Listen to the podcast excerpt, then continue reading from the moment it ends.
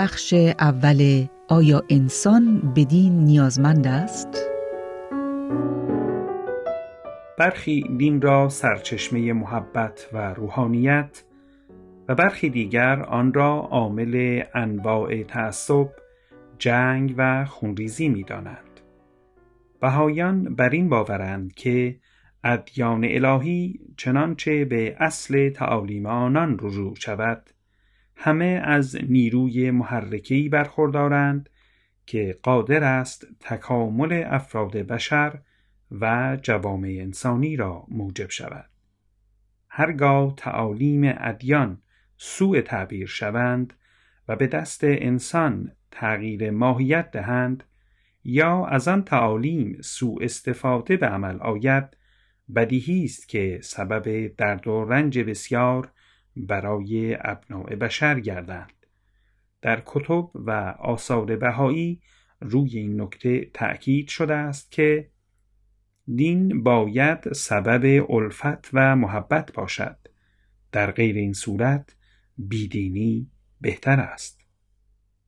حضرت عبدالبها می‌فرمایند: جمیع انبیای الهی مظاهر حقیقتند. جمیع نفوس مقدسه که به عالم آمده اند چراغ‌های حقیقت بودند. حقیقت وحدت عالم انسانی است. حقیقت محبت بین بشر است. حقیقت اعلان عدالت است. حقیقت هدایت الله است. حقیقت فضائل عالم انسانی است. انبیای الهی جمیعاً منادی حقیقت بودند و جمیع متحد و متفق بودند. همین قسم که انبیا محب یکدیگرند، ما نیز باید محب یکدیگر باشیم. اساس ادیان الهی محبت است و الفت و یگانگی. وقت آن آمده که جمیع با همدیگر صلح نماییم و به دوستی و راستی پردازیم. تعصب مذهبی نماند، تعصب جنسی نماند، تعصب وطنی نماند، با یکدیگر در نهایت الفت و محبت باشیم. وحدت عالم انسانی ترویج نماییم. فضائل عالم انسانی آشکار کنیم. جمیع در یک نقطه جمع شویم و آن نقطه وحدت عالم انسانی است.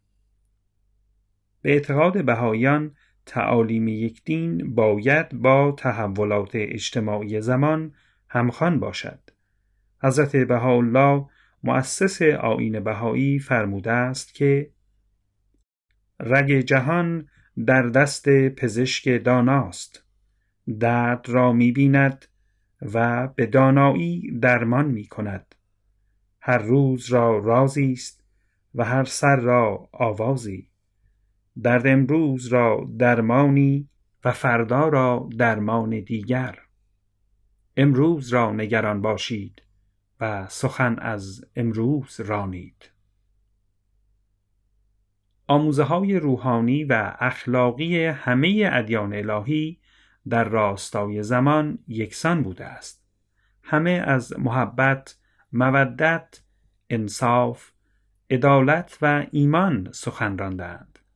با این حال همه ادیان الهی مشمول فرایند ظهور و سقوط نیز بودند.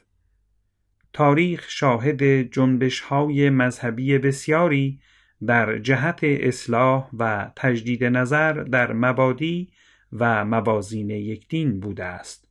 لکن همه این تلاش‌ها منجر به ایجاد شکاف، تعصب، اختلاف و کشمکش بین پیروان ادیان گردیده است. به اعتقاد بهائیان تنها پروردگار عالمیان مجاز و مختار به دخالت در فرایند تاریخ به وسیله پیامبران خود است. این پیامبرانند که به حقایق جاودانی و گاه به فراموشی گراییده ادیان حیات جدید می‌بخشند و در عین حال با وضع تعالیم و احکام جدید که متناسب با روح زمان ظهورشان است به اصلاح عالم می‌پردازند و تحول و پیشرفت جامعه انسانی را موجب می‌گردند.